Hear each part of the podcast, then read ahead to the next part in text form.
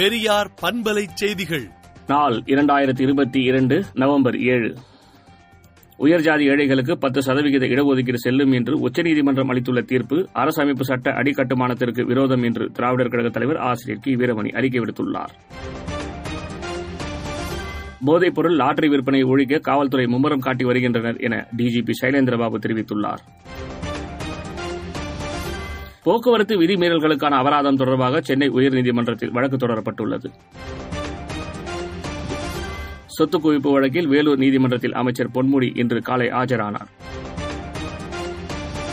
தமிழகத்தில் இன்று தனி கல்விக் கொள்கையை உருவாக்க முதலமைச்சர் மு க ஸ்டாலின் முயற்சி செய்து வருகிறார் என அமைச்சர் பொன்முடி கூறியுள்ளார். தமிழகத்தில் பனிரெண்டாம் வகுப்பு பொதுத் தேர்வுகள் மார்ச் பதிமூன்றாம் தேதி தொடங்கி ஏப்ரல் மூன்றாம் தேதி வரை நடைபெறும் என்றும் பதினோராம் வகுப்பு பொதுத் தேர்வுகள் மார்ச் பதினான்காம் தேதி தொடங்கி ஏப்ரல் ஐந்தாம் தேதி வரை நடைபெறும் என்றும் பத்தாம் வகுப்பு பொதுத் தேர்வுகள் ஏப்ரல் ஆறாம் தேதி தொடங்கி இருபதாம் தேதி வரை நடைபெறும் என்றும் பள்ளிக் கல்வித்துறை அமைச்சர் அன்பில் மகேஷ் பொய்யாமொழி அறிவித்துள்ளார். பரந்தூர் விமான நிலையம் அமைக்க எதிர்ப்பு தெரிவித்து கிராம மக்கள் போராட்டத்தில் ஈடுபட்டனர்.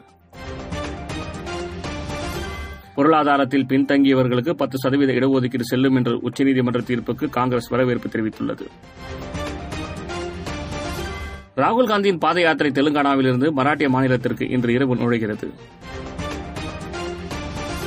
அசாம் மாநிலத்தில் ஒரு தலைமை ஆசிரியர் பள்ளிக்கு பட்டாக்கத்தியுடன் வந்த சம்பவம் பெரும் பரபரப்பை ஏற்படுத்தியுள்ளது. உயிர் பலி வாங்கிய தொங்கு பாலம் தங்களது மணிமகுடம் என்றும் அது மீண்டும் கட்டப்பட வேண்டும் என்றும் உள்ளூர் மக்கள் வலியுறுத்தியுள்ளனர். பதினைந்து ராமேஸ்வரம் மீனவர்களுக்கு பத்து நாட்கள் சிறை தண்டனை விதித்து இலங்கை மன்னார் நீதிமன்றம் உத்தரவிட்டுள்ளது. துபாய் டவுன் டவுனில் உள்ள முப்பத்தைந்து மாடி கட்டிடத்தில் இன்று அதிகாலை பயங்கர தீ விபத்து ஏற்பட்டது. குரங்குகளை விண்வெளிக்கு அனுப்பி அதன் இனப்பெருக்க முறையை ஆராய்ச்சி செய்ய சீனா திட்டமிட்டுள்ளது. பேஸ்புக்கின் தாய் நிறுவனமான மெட்டா இந்த வாரத்தில் பெருமளவு ஊழியர்களை பணி நீக்கம் செய்ய உள்ளதாக தகவல் வெளியாகியுள்ளது. விடுதலை நாளேட்டை விடுதலை டாட் இன் இணையதளத்தில் படியுங்கள்.